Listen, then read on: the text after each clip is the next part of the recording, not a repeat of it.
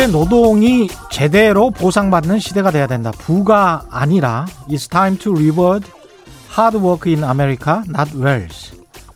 조 바이든 미국 대통령이 한 말입니다. 돈이 돈을 버는 주주 자본주의 천국 미국에서 노동에 대한 보상, 임금 이야기가 나오네요.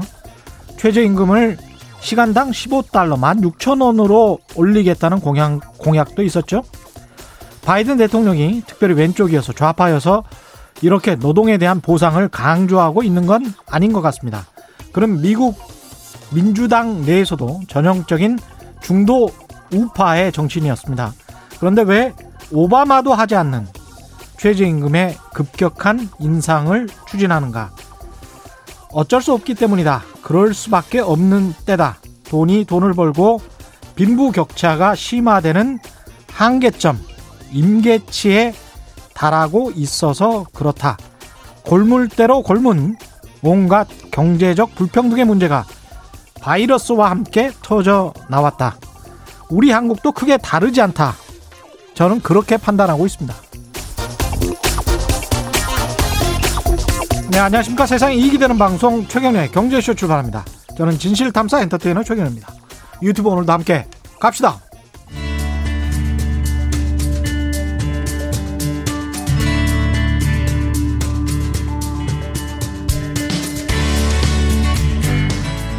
경제방송 아무거나 들으면 큰일 납니다. 듣고 또 들어도 탈이 나지 않는 최경영의 경제쇼. 네. 오늘 코스피 3208 플러스 2.18% 올랐고요. 코스닥은 999입니다. 1.97% 올랐습니다. 대단합니다. 예. 지금 갖고 계신 분들 주식을 그리고 주식을 안 갖고 계신 분들 고민이 많을 시기입니다. 예. 김, 김학균 신영증권 리서치 센터장과 함께 자세한 이야기 나눠보겠습니다. 안녕하십니까? 네, 안녕하십니까? 예.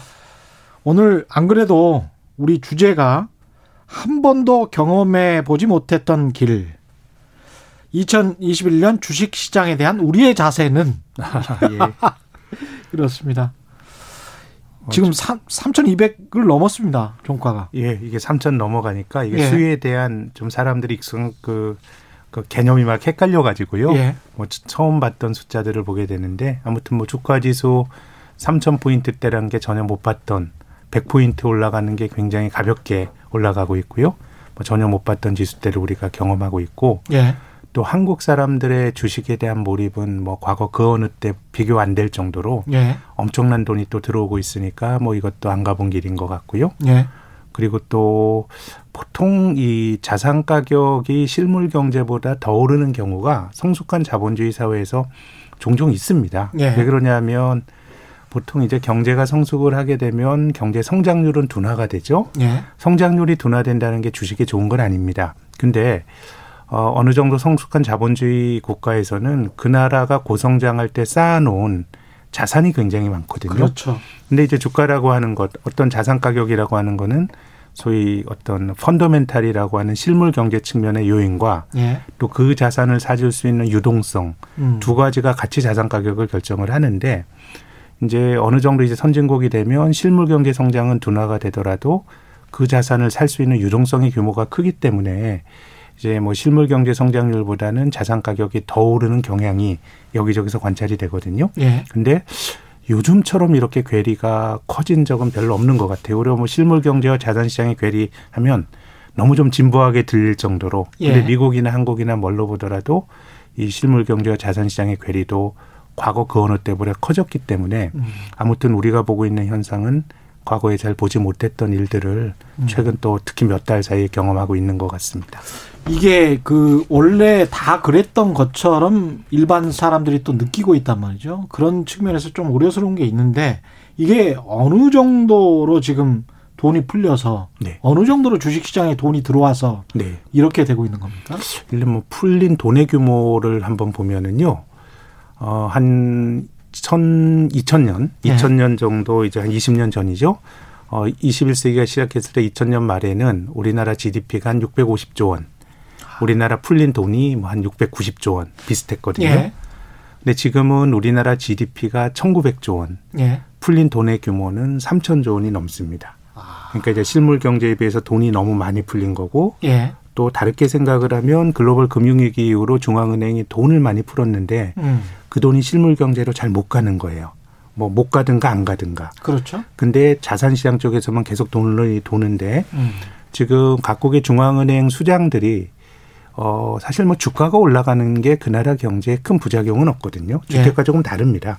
뭐 주식 가격 올라가는 게 뭐 그게 뭐 심각한 부작용이 있겠어요. 근데 이제 너무 실물 경제보다 이제 주가가 많이 올라가니까 우리나라 한국은행 이주열 총재도 이제 어 지난주였죠. 예. 조금 주가가 버블인지 아닌지 모르겠는데 음. 주가 올라가는 속도는 너무 과한 것 같다. 뭐 이런 얘기를 말씀하셨고 또 미국의 뭐 델라스 연준 총재 같은 경우도 야 이렇게 저금리가 유지가 되니까 사람들이 너무 위험을 선호하면서 막 주식시장 쪽에서만 돈이 가는 거에 대한 문제 제기를 했는데 과거에는 중앙은행이 그런 문제가 있다고 생각을 하면 어쨌든 긴축을 했거든요. 그랬죠. 예, 금리를 올리는 게 긴축인데 지금 중앙은행이 어떤 중앙은행도 금리를 올릴 수 있는 용기를 가진 중앙은행이 없고 또 용기를 따지기에 앞서서 실물 경제가 너무 안 좋으니까 그렇죠. 이게 뭐 금리를 올리는 게 좋은 처방은 아닌 것 같아요. 예. 그러다 보니까 계속 자산시장 쪽에서 일종의 풍선 효과가 나타나고 있는데요. 음. 물론 지금 뭐 주가가 올라가는 게 모든 종목이 올라가는 거 아닙니다. 예. 당연히 뭐 성장이 있고 이런 그 산업이나 기업의 주가가 많이 올라가고 있는데 뭐 그런 종목이 많이 올라가는 것도 제 생각엔 돈이 말리 풀리다 보니 그게 주식으로 오고 그 주식장 내에서 상대적으로 성장이 있는 종목들이 더 많이 올라가는 거니까 이게 뭐 유동성과 상관없다고 말하긴 힘든데 아무튼 실물 경제보다 돈이 많이 풀렸다라는 게 지금 전 세계적으로 주가가 올라가는 주된 이유인 것 같고요. 주식 시장 입장에서 한번 생각을 해보면은 예. 저는 작년도 끝나고 이제 1월 1일 이제 뉴스를 보면서 야 이렇게 돈이 또 연초에 많이 들어오겠구나 싶었어요. 음. 우리가 뭐 즐겨보는 저녁 뉴스 메인 시간에 전부 주식 얘기예요. 주식 얘기, 주식 얘기 하니까 예. 지금은 뭐 어떤 미디어에선 벼락 거지란 얘기도 해요. 그렇죠. 뭐 주가 예. 올라가서 거지가 되는 건 아니지만 음. 상대적으로 투자를 못해서 현금만 가지고 있어서. 집도 안 사고 예. 주식도 안 하는 사람은 뭐 벼락 거지라고 표현하는데 음. 전목의 과한 표현이라고 생각하지만 사람들이 그런 상대적 박탈감을 느낄 수도 있는 거거든요. 예. 그래서 1월 들어서 21일까지 어, 주식시장으로 들어온 돈이 어, 16조 원입니다. 이 돈이 원. 어느 정도 규모냐면요. 예. 과거에 한국의 뭐 종합일간지나 KBS 같은 그런 언론사에서 한국 사람들이 주식에 미쳤다, 주식에 열광한다라고 했을 때 음. 코로나 이전에는 월간으로 한 6조 원 정도 들어온 게 당시 기준 사상 최고입니다. 월간 6조 원 들어오면 완전히 그 한국 사회가 주식에 미쳐 돌아가는 것처럼 표현이 됐는데 예. 지금은 1월 하루. 끝나지도 않았는데 아, 한 20일 정도 됐죠. 아, 20일 동안에 한 달 6조 원이 사상 최고 규모인데 지금 16조 원 16조 원이 들어오는 거니까 이건 뭐 정말 상상하지 못할 돈이 음. 주식시장으로 들어오고 있는 거고요. 근데 이제 흥미로운 거는 어 증권사 계좌로 직접 투자하는 쪽으로는 돈이 들어오는데 주식형 펀드에선 돈이 또 2조 동안 2조 원 정도 빠져나갔습니다. 펀드에선 빠져나갔어요? 네. 그러니까 네. 내가 직접 하겠다는 거죠. 뭐 그렇죠. 뭐 여러 가지 이유가 있겠죠. 뭐 많이 듣는 정보가 있을 테고 그럼으로써 개인 투자가들이 똑똑해진 것도 있을 테고 과거 주식형 펀드에 맡겨놨는데 별로 어 뭐 수익률이 별로이다 보니까 음. 그럴 바엔 내가 직접 하지라는 것도 있는 건데 근데 개인 투자가들의 투자가 주식형 펀드랑 다른 어 가장 중요한 점은 주식형 펀드는 종목을 좀 늘려서 사거든요. 예. 주식형 펀드가 한 종목만 사지 않잖아요. 2, 30개 종목 분산 투자라는데 이 개인 투자자들은 분산을 한다고 하더라도 주식형 펀드처럼 분산하지는 않습니다. 그 속성이 집중 투자의 속성이 있기 때문에 시장이 뭐 금 제가 금년 초에 느낀 거는 삼성전자와 현대자동차처럼 그렇게 무겁고 큰 종목들이 막 중소형주처럼 움직이거든요. 개인 투자가 직접 투자를 하니까. 예. 그러니까 올라가는 장에서는 그 파괴력이 훨씬 크게 나타납니다. 그렇죠. 그래서 글로벌 전체적으로 미국 바이든 정부 출범에 대한 기대도 있고 해서 연초에 글로벌 증시 흐름이 괜찮은데 뭐 그 중에서도 한국 시장이 뭐 단연 뭐 뜀박질을 하고 있습니다. 올 들어서 지난 주말까지 미국이 S&P 500 지수가 한 3.5% 올랐거든요. 예. 근데 한국은 뭐 10%가 넘게 그렇죠. 지수가 올랐으니까 예. 어, 이게 뭐 한국의 어떤 압도적인 유동성의 힘을 우리가 지금 경험하고 있는 것 같습니다. 그 유동성과 더불어서 시장이 어떤 믿음을 가지고 있는 것 같은데요. 시장의 참여자들이 네. 과거에 특히 이제 2017년 이후에 부동산 가격이 좀 많이 올랐을 때 19년, 20년 그 시장 참여자들이 그런 생각을 했거든요. 경기가 굉장히 안 좋기 때문에 지금하고 똑같죠. 경기가 굉장히 안 좋은 상황에서 금리를 포함한 정부가 큰 그림의 어떤 부동산 억제 정책을 할 수 있을까? 네. 핀셋 규제밖에 못할 것이다. 네. 과거에도 그랬고 지금도 그럴 수밖에 없을 것이다라는 믿음이 광범위하게 퍼지면서 네. 그러면서 이제 그 부동산 투자 또는 투기 세력이 훨씬 더 힘을 받았다. 그러면서 이제 가격이 상승한 측면이 있다. 네. 결국은 주식시장과 관련해서도 설마 지금 또는 앞으로 그 눈에 보이는 어떤 기간에 금리를 올리지는 못할 거야. 어떤 네. 정부도. 네, 네. 거기에 관한 강력한 믿음이 있는 것 같아요. 그럼요. 또 예. 중앙은행가들이 예. 특히 뭐 우리나라보다는 미국의 중앙은행가들이 뭐 자산시장에 발목을 잡혔다고 그러면 잘 모르겠지만 예. 전 이제 이런 이런 요즘 이제 애널리스트들이 미국 연방 준비 제도의 어떤 의견이나 이런 것들 또 한국은행의 의견들을 이제 보면 요즘 언론이나 애널리스트들이 시장과 소통하지 않는다라고 중앙은행가를 공격하는 경우가 있거든요. 근데 저는 이상하게 생각해요. 예. 아니 애널리스트가 중앙은행가의 생각을 맞추는 게 자기들의 역할이지. 그렇죠. 그러니까 뭐 그 말의 의도를 제가 모르는 건 아닙니다만은 음. 뭔가 이제 관계가 역전이 된 것 같아요. 그래서 그렇습니다. 미국에서 그걸 보여준 것이 예. 2019년도에 미국의 중앙은행인 연방준비제도가 금리를 세 번이나 낮췄거든요. 예. 2018년에 미국 시장이 굉장히 이제 어렵고 또 트럼프가 이제 중국과 무역 분쟁의 강도를 높이니까 미국의 연방준비제도가 금리를 세 번 낮췄는데 2019년도에 미국 경제가 그렇게 나쁘지 않았거든요. 예. 고용은 거의 완전 고용 수준이었고, 음. 근데 금리를 낮추면서 미국의 연방준비제도가 무, 무슨 얘기를 했냐면, 어, 보험적 금리 인하라고 그랬어요. 그렇습니다. 예, 예 뭐, 선제적. 예. 예, 나쁘진 않은데 우리가 미리 보험으로 금리를 낮춰줄게라고 생각을 하면서 이게 뭐 중앙은행이 부동산 가격과 주식 시장을 뭐 의도적으로 띄우기 위해서 그런 일을 하진 않았겠지만 이게 실물 경제가 너무 안 살아나니까 중앙은행가들이 자신이 없는 것 같아요. 그러다 보니까 말씀하신 것처럼 금리도 못 올리고 가능하면 완화적인 정책들을 하는데 이게 그 풀린 돈이 실물적으로는 안 가고 계속 자산시장 쪽에서만 이제 돌다 보니까 그래서 지금은 뭐 우리나라도 그린 뉴딜이라고 하는 정책을 하는데 이게 제 생각에는 뭐 정부 주도의 비즈니스인데 우리가 80년대 이후로 학교를 다니고 배우고 이런 사람 입장에서는 그래서 정부가 뭐 하는 게 좀 불편하거든요. 그렇죠. 자본주의에서 예. 가능하면 예. 민간이 하는 게 좋고 저는 음. 뭐 가능한 민간이 하는 게 좋다라고 저도 믿음이 있습니다만은 이게 민간이 잘 안 되니까 정부가 그런 의제를 가지고 자꾸 하는 건데 음. 지금 저는 미국의 바이든이 그 내세우고 여러 가지 좀 이제 개입주의적 정책 아까 말씀하신 것처럼 예. 최저임금 음. 물론 이제 미국의 최저임금이 지금 어 시간당 7.5센트인가요? 8.5달러. 8.5인가요? 예. 예. 그게 아마 물론 이게 연방의 수, 십 년입니다. 그럼요. 수십 년. 이거 예. 실질 가격으로 물가 오른 거 생각을 하면 음. 60년대 후반 정도예요. 예. 그러니까 최저임금 오르질 못했죠. 그래서 예. 이제 각 주의 경우에는 뭐 이제 연방 최저임금 무관하게 올린 주들이 꽤 많긴 한데 예. 어쨌든 전체적으로는 좀 정부가 개입을 하는 뭐 음. 이런 상황인데 근데 어쨌든 시장 입장에서는 자산 버블을 잡기 위해서는 유동성을 좀 줄이거나 해야 되는데 예. 중앙은행가들이 예. 자산 버블이 좀 문제가 있다고 생각을 하면 음. 실물 경제에 미치는 두려움이 너무 크기 때문에 조금 투자자들 사이엔 조금 이제 냉소적인 음. 어, 중앙은행가들 그래 자산 버블이라고 주장을 하는데 그래서 어쩌려고 뭐 방법이 있어라는 게 전체적으로 사람들이 갖고 있는 생각인 것 같고 예. 또뭐 적극적으로 그렇게 해석하지는 않더라도 뭐 금리가 너무 낮으니까 음. 우리나라 지난 3분기 말까지 이제 데이터가 나와 있는데요. 우리나라 가계 예금이 한 1,900조 원 정도가 됩니다. 지금 음. 뭐 이자를 거의 다 못 받고 있는 거니까 예. 뭐 그쪽에서 넘어오는 이런 돈들이 또 있는 것 같고 하다 보니까 아무튼 경험해 보지 못했던 유동성 폭탄이 예. 주가를 뭐 굉장히 탄력적으로 끌어올리고 있는 것 같습니다.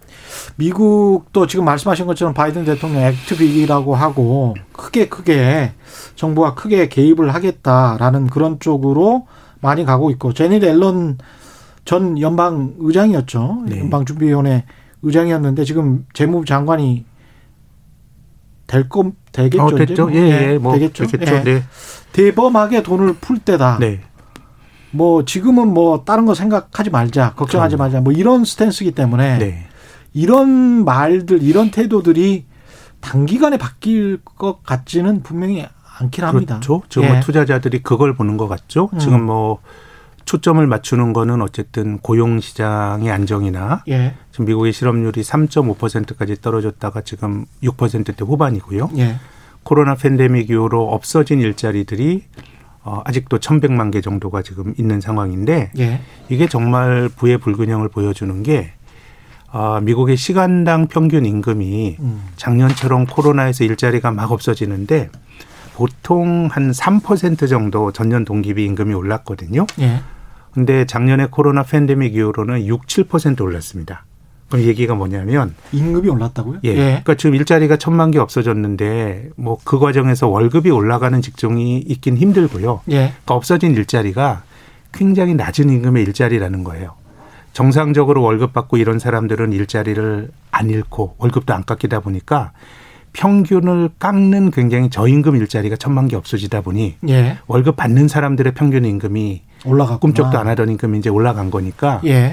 지금의 이제 어려움이 굉장히 이제 차별적으로 나타나고 있는 거는 맞는 것 같아요. 음. 근데 그러다 보니까 중앙은행가들 입장에서도 이제 어느 나라나 중앙은행이 금융 안정 기능이란 게 있거든요. 예.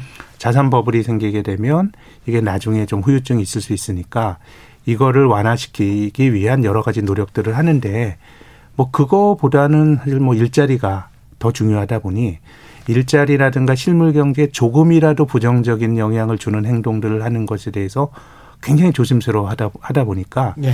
이게 그 효과가 자산시장 쪽으로만 좀 나타나고 있는 것 같습니다. 음. 지금 그 효과 현상에 관해서 쭉 짚어봤는데요. 그 한 가지만 더 짚어볼 게 금융위가 지난주엔가 신문 기사에 나왔습니다마는 3월부터 규제를 좀 DSR 규제도 그렇고 네. 신용 대출도 그렇고 네.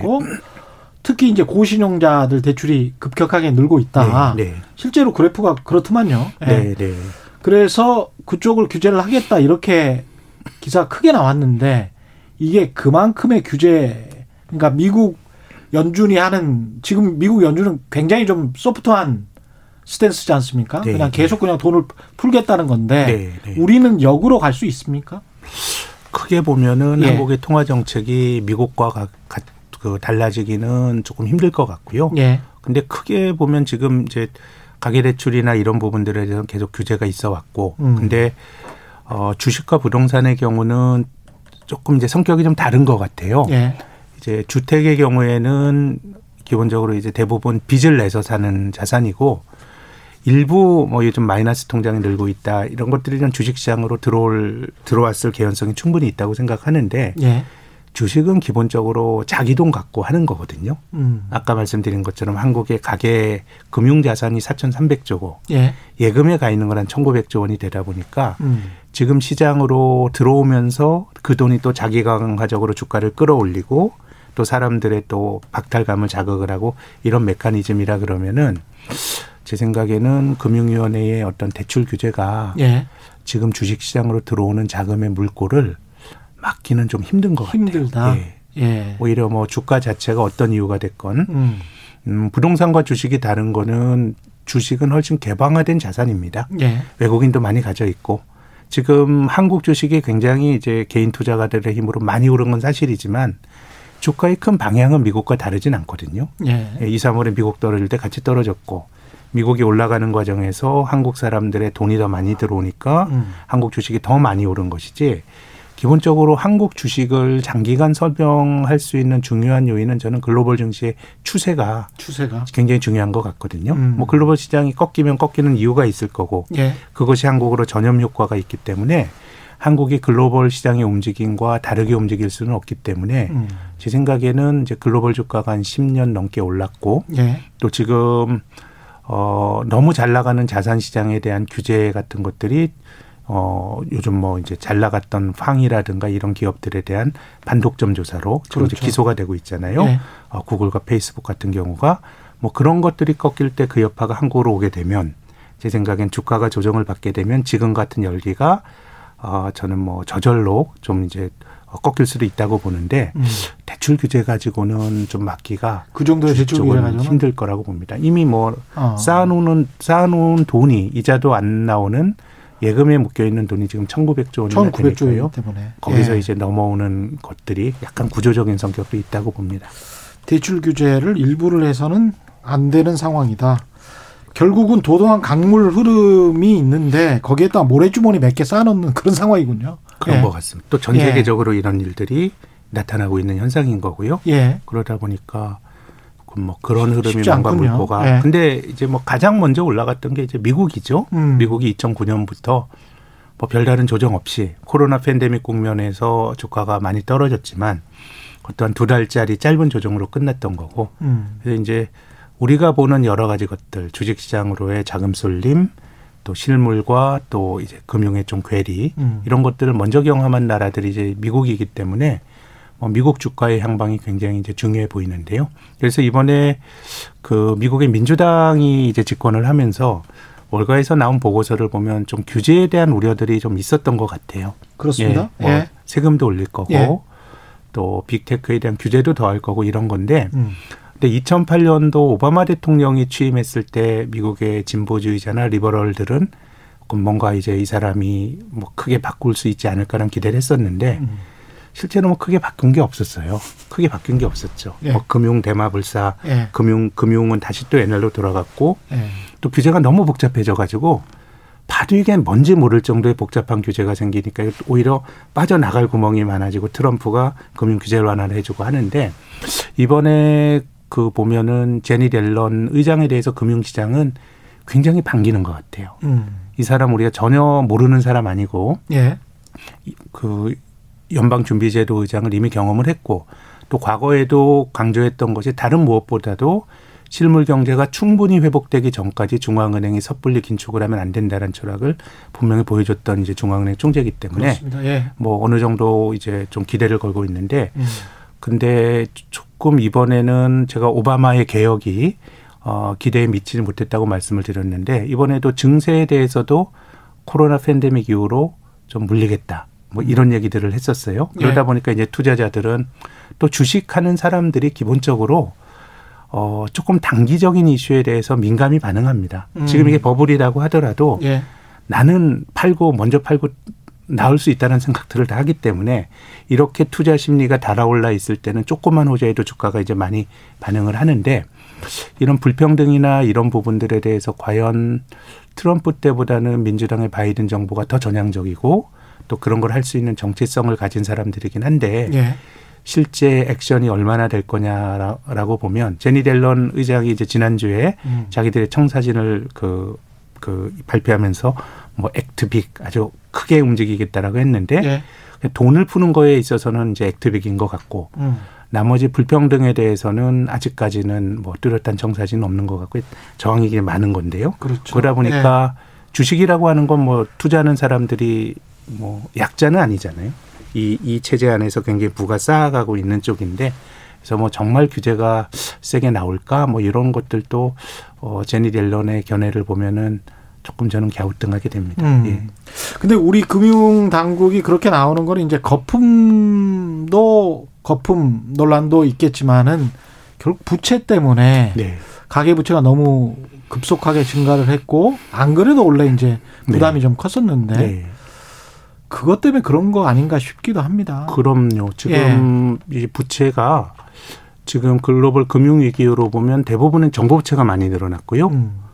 또 중국 같은 경우는 또 기업 부채가 좀 많이 늘어났고. 예. 근데 한국은 가계 부채가 굉장히 많이 늘어나서 지금 음. 어떻게 보면 우리나라 정부도 재정 적자가 늘고 부채가 많이 는다 그러지만 뭐 OECD의 기준으로 보나 뭘로 보나 앞으로 정부 부채가 늘어나는 거에서 걱정하는 거는 음. 뭐그 주장에 찬동하건 찬동하지 않건 간에 뭐 그런 걱정을 전 할 수 있다고 봅니다. 예. 근데 한국의 문제는 지금 가계 부채가 거의 GDP의 100% 수준까지 갔기 예. 때문에 이게 뭐 다른 어느 나라보다도 굉장히 그 부채가 많이 늘어나 있기 때문에 음. 속도 조절은 해야 되는데 이건 뭐 방법이 없습니다. 그렇죠. 예, 우리나라가 이명박 정권 때부터 가계 부채 증가 속도를 어, 제어해야 되겠다는 생각은 했는데 지금 뭐 이 빚을 어떻게 갚겠어요? 지금 정부가 여러 가지 부동산 가격이 올라가는 거에 대한 문제의식을 갖고 있는데 예. 또 집값이 떨어지면 반대편에서 또 큰 문제가 발생하거든요. 대부분 이제 집에 많이 물려 있는 거기 예. 때문에 그래서 우리나라 가계 부채는 저는 이제 두 가지인 것 같아요. 첫 번째는 어, 소득이 늘어나는 것만 부채를 늘게 하는 부채 증가 속도를 제어하는. 아. 그래서 이제 명목 GDP 성장률 이상으로 부채가 늘어나는 것에 대해서는 금융당국이 많이 관리를 할것 같고요. 뭐 그래서 과거에 우리 정부가 이제 관리를 할 때 한때는 신용카드 만들기가 힘든 적이 있었어요. 신용카드 회사에서 굉장히 깐깐하게 진단해가지고 어, 예. 이게 신용카드로 전부 가계 신용이거든요. 음. 그러니까 이제 그런 것도 깐깐하게 하면서 부채 증가 속도를 거의 명목 GDP 수준에 맞추고. 근데 음. 이게 깨진 게 이 박근혜 정부 말기 때부터 부채가 확 늘어났죠. 예. 이게 깨진 것이니까 음. 일단 증가 속도는 제어를 하게 해야 될 것 같고 또 정권 바뀌고 그럴 때 그 정말 한계 생활자들 빚 일부 찔끔 탕감해주고 예. 나머지는 방법이 없죠. 좋아질 음. 날을 기다려야 되는 겁니다. 어느 정도 경기가 확 살아나면서 소득이 늘기를 기다려야 되는 거죠. 기다려야 예. 터지지 않게 음. 관리를 해야 되는데 지금은 어쨌든 부채 증가 속도는 뭐 어떤 생각을 가진 사람들이 정권을 잡더라도 음. 이건 뭐 불가피한 문제인 것 같아요. 걱정을 해야 되는 문제인 그럼 이게 더 예. 늘어나면 예. 이게 지금 현대 화폐 이론이나 뭐 이런 것 때문에 정부가 빚을 많이 내는 거에 대해서는 저는 이것도 검증되지 않은 논리라고 봐요. 음. 정부가 아무리 빚을 내더라도 중앙은행이 그 국채를 사주고 저금리를 유지하면 별 문제가 없다는 주장을 하는데 그렇죠. 설사 그걸 받아들이더라도 공적인 채무와 사적인 채무가 같을 수는 없거든요. 그렇습니다. 정부는 기본적으로 이제 조세권이 있고 하는 건데 음. 민간의 채무는 전혀 다르기 때문에요. 지금은 뭐 주식이나 이런 부분이 아니더라도 음. 어, 부채가 늘어나는 속도는 굉장히 좀 컨트롤할 수밖에 없는 그런 국면인 것 같습니다. 그러니까 국가 신용도로 봐도 우리가 더블 A잖아요. AA, S&P 기준으로 봤을 네네, 때 네. 그게 이제 일본보다도 높은 높죠? 수준이고 네네. 그런데 이제 개인 민간 채무 같은 경우 또 한계 기업도 많기 때문에 네. 또 자영업 얼마나 힘듭니까 요새 코로나 네, 때문에 네. 그 사람들의 신용도 네. 은행에서 매기는 신용도는 뭔가 좀 일이 발생했을 때는 네. 봐줄 수가 없는 실용도가 있을 것이기 때문에 그러니까 지금까지는요. 예. 그냥 계속 오는 것 같아요. 그렇죠. 오는 힘이 저금리죠. 예. 그러니까 금리가 낮으면 이게 망하기도 힘듭니다. 음. 그러니까 우리나라 상장 제조업체 상장사라 그러면 비교적 기업 중에서 괜찮은 회사들인데요. 예.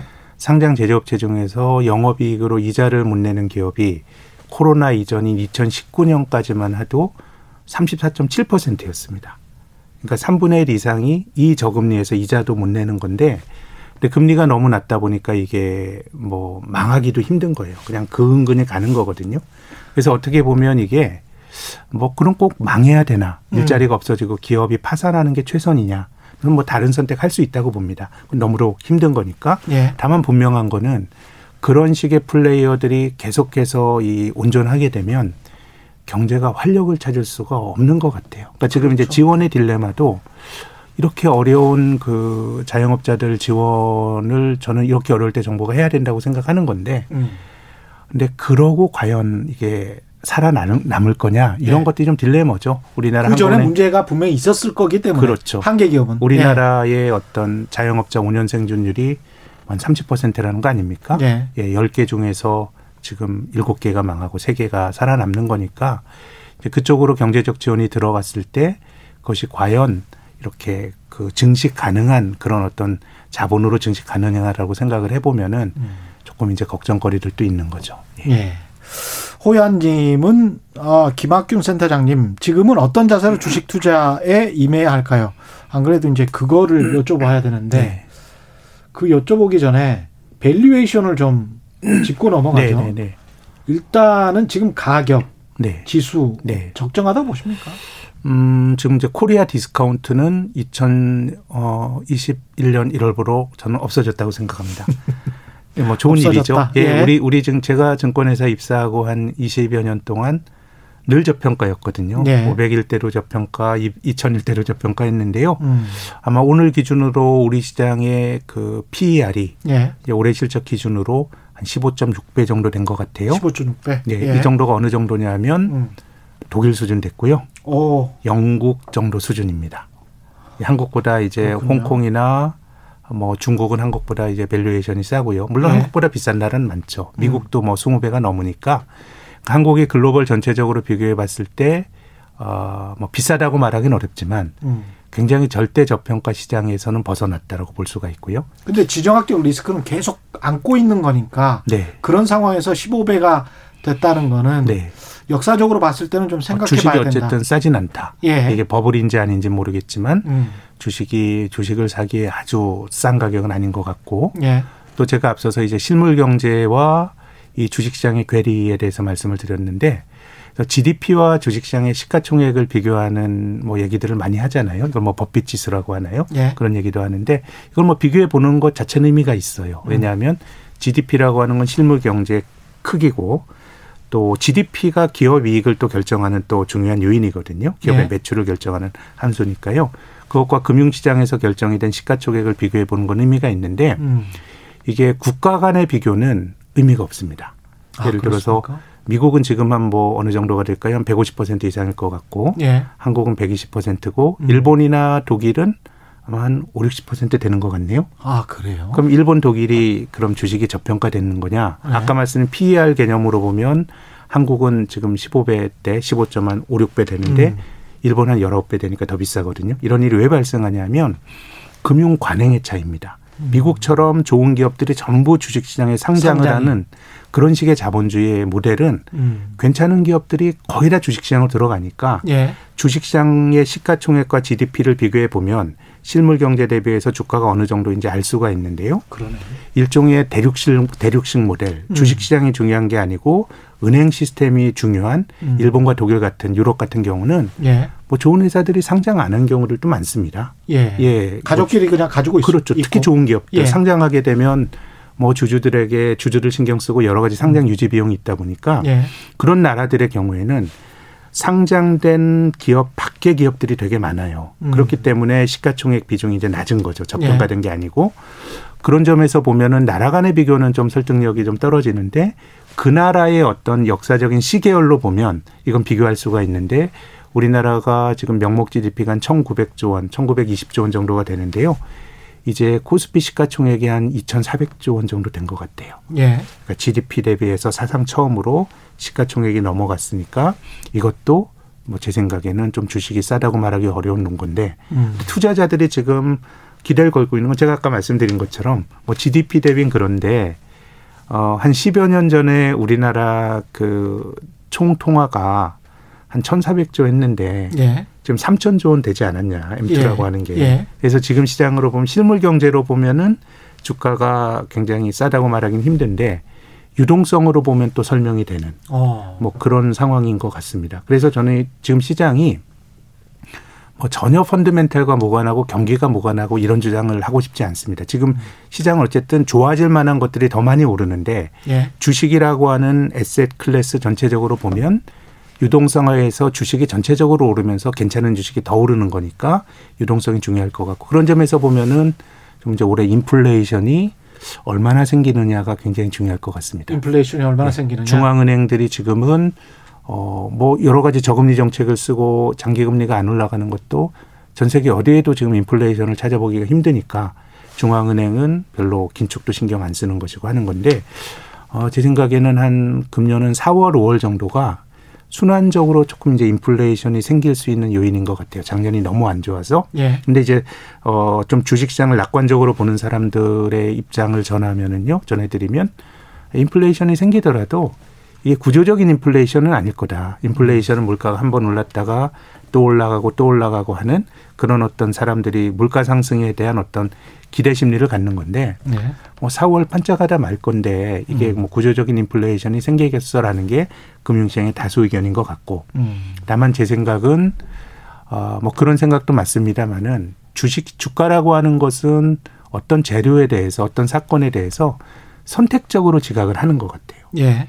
경기가 아주 안 좋을 경기가 주가가 아주 쌀 때는 경기가 아, 미국의 고용 지표가 나쁘게 나와요. 그러면 음. 고용 지표가 나쁘다는 거에 반영하기보다는 주가의 레벨이 낮을 때는 어 그럼 중앙은행이 금리 낮추면서 긴축을 아 저 금융 완화를 강화하겠나라 그래서 호재로 해석하기도 하고 그래서 저는 주가가 많이 올라 있기 때문에 예. 어 인플레이션이 생기면서 특히 미국의 장기 금리가 올라가게 되면 음. 이것이 하나의 조금 오래 투자자들이 예. 좀 어, 관심 있게 봐야 될 조금 변곡점이 될 수도 있다는 생각이 들고요. 음. 또 그렇게 되면 이제 뭐 주식이 굉장히 단기간에 많이 올랐기 때문에 예. 조정도 저는 세게 나타날 수 있다고 봅니다. 예. 그래서 지금은 이제 인플레이션과 미국의 장기 금리 상승 이런 게 중요할 것 같고 음. 투자자 입장에서는 어떻게 해야 될 거냐? 전 주식을 갖고 있는 분의 경우는 지금은 참 예단하는 게 힘든 것 같아요. 또 제가 주가 전망을 하는 입장에서도 유동성으로 주가가 올라가고 있고 지금 어떤 기준으로 보더라도 우리가 그 주식을 보는 기준이라는 게 이 과거의 주가가 일정하게 움직이는 패턴 속에서 이게 어느 정도면 비싸다 싸다 뭐 이렇게 판단을 내리는 건데 지금 주가 자체도 사상 최고가이고 밸류에이션도 사상 최고가인데 그걸 결정하는 게 유동성인 것 같아요. 예. 그래서 좀 한국 주식에 투자하시는 분들의 경우에는 지금 이렇게 물밀듯이 들어오는 그 유동성이 그 고객 예탁금이 증가 속도가 둔화되는 국면. 음. 그 사인이 나왔을 때 조금 뭐 어, 뭔가 변곡점이 아닐까 생각해 보는 게 좋을 것 같고 네. 글로벌 전체적으로는 인플레이션이 생기고 미국의 장기 금리가 좀 올라간다 이런 얘기가 나올 때가 네. 변곡점일 것 같고 그 전까지는 음. 지금은 참 예단하기도 쉽지 않은 장인 것 같아요. 예. 그냥 심증적으로는 주가가 많이 오른 것 같은데 음. 그게 지금 주가가 설사 굉장히 펀드멘탈 대비 부풀어 오른 상황이라고 하더라도 이게 얼마나 부풀어 오른 다음에 터질지는 알 수가 없는 거거든요. 음. 2,900도 비쌌고 3,000도 비쌌고 그런 자들은 지금도 비싼 거니까 지금은 예단하기보다는 그런 어떤 이벤트들을 정해놓고 그런 음. 신호가 나왔을 때 조금 조심하는 게 좋을 것 같고요. 예. 주식을 안 하시는 분들은 제가 앞서 말씀드린 것처럼 개인 투자가들이 지금 일종의 시장 충격 비용이 너무 큽니다. 음. 돈이 많이 들어오니까 아까 그 벼락 내가 사면서 예. 주식을 주가를 끌어올리면서 사야 돼요. 음. 마켓 임팩 코스트라고 하는데 예. 보통의 경우는 뭐 파는 사람 사는 사람이 있고 하기 때문에 주식을 살 때 그렇게 뭐 끌어올리면서 사든가 떨어뜨리면서 파는 경우들이 별로 없는데 우리가 중소형주 같은 것들 잘못 사시면은 거래가 잘 안 되거든요. 그렇죠. 그럼 내가 그 중소형주를 많이 들고 있다 그러면 음. 내가 이 주식을 충분히 팔려면은 주가를 많이 끌어내리면서 아. 내가 파는 순간 아래쪽으로 푹 밀리면서 주식을 팔아야 되는데 예. 반대 현상이 발생하고 있는 거예요. 음. 오히려 굉장히 비싸게 지금 한국의 개인 투자가들이 주식을 사, 사고 있기 때문에 예. 그럼 주식이란 거는 뭐 언제 사야 되냐? 저는 지금은 조금 시간을 분산하시는 조언을 드리고 싶습니다. 조금 나누어서 예. 예. 뭐 지금 이게 3,400 갈지 500 갈지 모르겠지만 음. 주식이란 게 3,200에 사서 3,500에 정확히 팔기는 하고 이런 게임은 아닌 것 같아요. 예. 그래서 1년 후나 연말을 놓고 본다 그러면은 음. 지금보다 시장이 아주 높을까? 뭐 이런 생각은 좀 들거든요. 음. 그렇, 다 그러면은 조금 나누어서 시간을 분산해서 좀 사실한 조언은 좀 드리고 싶습니다. 정리를 해보면 주식을 갖고 있는 분들은 인플레이션 그리고 고객 예탁금 추이 이걸 네. 좀 봐야 된다. 그리고 안 갖고 있는 분들은 매수를 하더라도 시간을 분산해서 네, 나눠서 사시 예, 나눠서 사는 게 싶습니다. 좋을 것 같다. 고객 예탁금 추이 같은 경우는 금융투자협회에 가면 네, 보실 수 있고요. 요즘 뭐 증권회사 같은 데서 매일매일 발표하는데요. 예. 예, 그, 그 금융투자협회 홈페이지에서 늘 확인 가능합니다. 한 지금 한 68조 정도 되는 예, 상황이고요. 68조.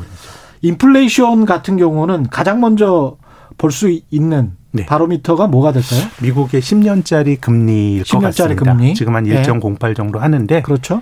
어, 지금 연초에 주가가 많이 올라가는 것도 작년 12월에 미국 금리가 꽤 가파르게 올라가다가 음. 지금 좀 주춤거리고 있거든요. 그렇습니다. 예. 이게 뭐 한 1.3 가고 그렇게 되면 음. 조금 주식시장도 반응을 할 여지가 있다고 봅니다. 1월 초였나요? 7일, 8일에 1.15인가까지 네, 뭐 갔었던 것 같, 네, 네, 같습니다. 네. 그랬다가 말씀하신 것처럼 1.08 정도로 주춤하니까 네. 다시 이제 3,200까지 네. 예, 올라가고 있는 것 같습니다. 예. 이거를 지금 계속 그 짚어서 말씀드리는 이유는 꼭 찾아서 개인적으로도 확인을 계속 해보시라는 그럼요. 의미에서. 지금은 예. 뭐 누가 이거 알겠어요. 주식이란 음. 게또 별일이 없어도 예. 많이 오르게 되면 또 저는 시간을 주식은 길게 투자하면 길게 투자할수록 예. 주식은 좋은 자산이라고 생각하는데 음. 단기적인 흐름 이런 것들은 아무도 알지 못하는 거고 예. 특히 이렇게 급격하게 오른 다음에는 그것이 뭐 단기 조정이건 긴 조정이건 상관없이 조정은 뭐, 뭐 산이 높으면 골이 깊다는 얘기가 있거든요. 음. 늘 조정은 세게 나타날 수 있기 때문에 지금은 조금 그런 변곡점들을 좀 스스로 좀 살펴보실 필요가 있다고 생각합니다. 예. 나머지 변수들을 좀 살펴봐야 될 것 같고요. 에로님, 어, 실질 금리가 0%인데 네. 포는 30은 돼야죠. 이렇게 그럴 수가 있죠. 주, 장하셨습니다 네, 예. 네. 아직은 주식 싸다고 생각합니다. 이렇게 말씀하셨고요. 세상만유고님은 기업 부채 많을 때는 그렇게 기업들 돕, 돕더니 왜 가계부채에는 두 손 놓고 있는지요. 이런 말씀 하셨고요. 네. 예. 이게 뭐 교섭력의 차이죠. 기업의 교섭, 음. 기업은 기본적으로 큰 경제 주체고 그렇죠. 조직화된 주체이기 때문에요. 예. 이번에 우리가 자영업자 지원하려고 그럴 때 도대체 자영업자들의 손실을 지금 산정하기도 지금 힘들다는 거 아닙니까? 자영업자는 대체 누구를 말하는 것인가가 또 네. 중요하죠. 예, 그런 예. 것 같아요. 그러니까 이게 자본주의에서 조직화된 경제 주체들이 확실히 더 이점이 있는 건 맞는 것 같고요. 음. 또 실질 금리 지금 뭐 주가가 올라가는 논리가 그렇기 때문에 제 생각에는 뭐 거기 뭐 공감합니다. 근데 예. 이게 늘 성장 없이 금리만으로 주가가 올라가긴 힘듭니다. 음. 왜냐하면 지금 말씀하신 것처럼 실질 금리가 매우 낮은 나라들, 실질 예. 금리가 마이너스인 나라들도 있거든요. 근데 뭐 영국이나 프랑스, 영국 같은 경우는 작년에 주가가 오히려 떨어졌었습니다. 음. 금리가 낮더라도 예. 또 프랑스 같은 경우도 제 생각엔 유로존에서 지금 성장의 잠재력을 굉장히 많이 잃은 나라라고 봅니다. 그러니까 음. 이제 마크롱과 같은 약간의 이제 좀 어, 변칙적인 좀 이제 이런 이단화가 이제 전개에 들어와서 하고 있는 건데요. 프랑스의 금리는 뭐 마이너스까지 떨어지면서 물가도 잘 안 올라가고 있는데 뭐 프랑스 주가의 모습은 장기간 그렇게 좋지 못하기 때문에 예. 결국은 저금리도 저금리입니다마는 뭔가 좀 성장이 있어야 음. 전 주식은 오를 수 있는 거 아닌가 생각합니다. 예. 이지만님은 중국은 성장하는 회사의 성장을 막고 부실 회사의 채무를 정리하고 있다던데 이게 맞는 말인가요? 이렇게 말씀하셨네요. 뭐 중국은 뭐 중국의 뭐 회색꽃 코뿔소라고 하는 예. 게 일어날 것 같고 사람들이 음. 생각하는 그런 위기인데 이게 그, 그 기업의 부채가 지금 너무 많이 늘어나 있는데 그렇죠. 뭐 중국은 지금 거의 뭐 시진핑 들어와서 민영화라든가 이런 것들이 좀 중단이 됐고요. 정부 공산당이 컨트롤을 하면서 이번에 우리가 알리바바 옌트 그룹도 본 것처럼 네. 그래서 뭐 중국도 터지진 않습니다만은 늘어난 부채 때문에 계속해서 화끈하게 경기 부양책을 하면서 성장률을 끌어올리고 싶은 생각은 별로 없는 없죠. 것 같고요. 네. 예, 그러니까 좀 중국도 조금 장기 정체 국면인 것 같아요. 음. 예, 중국 같은 나라가 한꺼번에 기업 부실을 터트린다라는 것도 사실 뭐 생각하기 힘든 일이지만 예. 뭔가 좀 빨리 정리하고 가는 것보다는 조금씩 조금씩 털고 가니까 음. 뭐 심각한 위기가 생기진 않는데 뭔가 중국 경제 자체에 대한 우려들 이런 것들은 지속이 되는 그런 상황인 것 같습니다. 예. 변수 중에서 이제 실적 발표가 곧 있으면 있지 않습니까? 4분기까지 포함해서 2020년 네. 실적 발표를 하는데 이번 주 영업이익 문수아님은 이렇게 말씀하시네요. 이번 주 영업이익 발표하고 나면 일정 부분 뭐 돈이 빠져나갈 거고 이에 따라서 어, 구정 서울 있지 않습니까? 서울의 특수상황까지 겹쳐서 2월 한 달은 조정 아닌 조정 기간을 가질 듯하다. 설 이야기를 많이 하시네요. 네. 아, 예. 근데 그뭐 한 2, 3주 정도 흐름은 잘 잘 모르겠네요. 그렇죠. 다만 이제 지금. 주가가 기업 이익이 상당히 좋을 것까지도 이미 반영하고 있는데 제가 음. 우리나라 시장의 PER이 어, 15.5배, 6배 예. 말씀드린 거는 어, 작년보다 올해 기업 이익이 굉장히 많이 늘, 늘어날 거라고 애널리스트 전망하고 있거든요. 음. 이제 그 실적 기준으로 봐도 지금 그렇게 이제 높아진 것이죠. 그렇죠. 예, 작년 실적 기준으로 보면 우리나라 PER이 지금 20배가 넘죠. 예. 아. 6716님은 지금 주식 열풍은 북한의 도발 리스크에 따라 요동치지 않을까요? 우리가 다른 변수들, 돌발 변수들이 이런 게 있을까요? 근데 뭐 지정학적 위험이라는 거는 뭐 늘 있어 왔고 예. 또뭐 과거에 그러니까 앞으로도 그렇다라는 게 조금 뭐 음. 아니란 생각일 수도 있습니다만은 음. 북한이 핵실험단 여섯 차례 하고 했는데 네. 뭐 한국 시장이 그것 때문에 뭐 그 주가 하락이 장기화 되진 않았기 때문에 물론 이제 지금 주가가 많이 올라 있는 상황이기 때문에 그런 악재에 대해서 또 선택적으로 지각할 수는 있는데 그렇죠. 뭐 경험적으로 지정학적 리스크 때문에 우리 주가가 또 줄곧 내린 적은 또 없었기 때문에 음. 뭐 그것 때문에 시장이 무너지기보단 제 생각엔 아무튼 아까 한국은 예. 돈 들어오는 속도 이건 어. 뭐 언제 얼마나 들어올지 언제 끝까지 우리가 가늠하기 힘드니까 그게 중요해 음. 보이고요. 글로벌하게는 미국의 금리 예. 이런 것들이 좀 중요한 변수일 것 같습니다. AAA님은 증권사 리포트를 얼마나 믿어야 될까요? 갑자기 적정 주가 올리고 네. rerating이라고 쏟아내니까 안 팔고 들고 있기는 한데 무섭다 이렇게 네. 말씀하셨네요. 뭐 지금은 시장에 참여하는 사람들이 제가 뭐 음. 뭐 면피 사실 뭐 증권사 리포트에 대해서 제가 평가할 권한을 갖고 있지는 않고 평가를 받아야 되는데 예. 뭐 그런 점에서 보면은 조금 애널리스트들이 목표 주가가 보통 현재 주가보다 굉장히 높은데 예. 지금 상당수 회사들은 목표 주가가 기존에 가진 목표 주가보다 현재 주가 더 많이 올라갔기 때문에 음. 조금 이제 시장에 이끌려서 뒤쫓아가는 측면도 뭐 없지 않아 있다고 봐야 될 것 같습니다. 예. 어느 회사를 막론하고 그만큼 주가 상승 속도가 음. 단기간에 좀 가팔랐다는 거죠. 예. 모든 사람이 이렇게 조정을 기다릴 때는 조정이 잘 안 오는데 네. 상반기에는 예. 기다리는 조정이 옵니까? 아니면은 어떤 근데 지금 조정을 기다리는 건지 예. 오히려 지금은 조정 온다고 말하기가 조금 조심스러울 정도로 그렇죠. 제 느낌으로는 시장이 센 것 같습니다. 오히려 조정 리스크보다는 올라가는 주가 자체가 음. 거의 뭐 여러 가지 것들을 그냥 다 흡수하면서 음. 그래서 제 생각엔 요즘은 걱정이 많은 말씀하신 것처럼 뭐 오히려 주가가 더 올라가서 조정을 받는데 지금 별로 걱정이 없는 것 같은데요, 제 느낌에는. 그러니까 도리어 조금 예. 뭐, 뭐, 불안하죠, 그런 점들이. 그렇죠. 예. 그 어떤 부분 특별히 상반기쯤에 뭐 유의를 해야 되겠다 이런 것들은 없을까요? 저는 뭐 어쨌든 저금리 하에서 예. 자산 시장의 풍선 효과가 나타나고 있으니까 음. 저금리를 깨는 건 인플레이션이고 예. 또 인플레이션을 미리 볼 수 있는 건 미국의 이제 금리이기 때문에 예. 금리 좀 계속 눈여겨 보시라는 조언을 예. 꼭 드리고 싶습니다. 금리는 어디서 확인하시냐면 증권사 앱 들어가시면 네. 금리가 나와 있습니다. 시장 정보에 되고요. 예. 그 요즘은 이제 우리나라의 큰 포털에서도 예. 뭐 미국 국채 10년 치시면은 음. 또 그때그때 보실 수가 있습니다. 그렇죠. 10, 10 년물 금리 네. 보시면 될 것 같습니다. 오늘 말씀 감사하고요. 지금까지 신영증권 김학균 리서치 센터장과 함께했습니다. 고맙습니다. 예, 감사합니다. 오늘 밤 10시에 유튜브로 최경량의 이슈 오도독 업로드가 됩니다. 나경원 의원, 전 의원이죠. 나오셨습니다. 서울시장 후보 국민의힘 나오셔서 한 30분 정도 짧고 굵게 여러 가지 이야기 하셨습니다. 예. 예, 최경련의 경제쇼는 여기까지고요. 저는 KBS 최경련 기자였습니다. 내일 아 시간이 약간 남았나요? 예.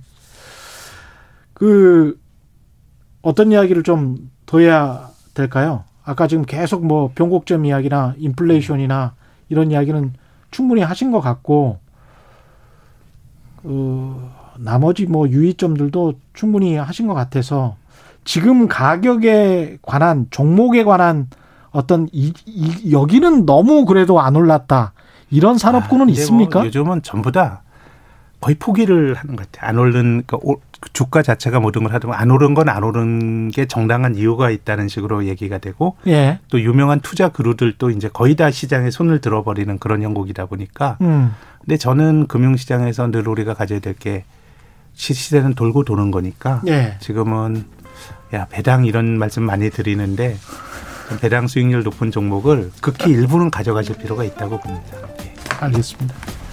예, 오늘 말씀 감사하고요. 지금까지 세상에 이익이 되는 방송 최경련의 경제쇼였습니다. 고맙습니다.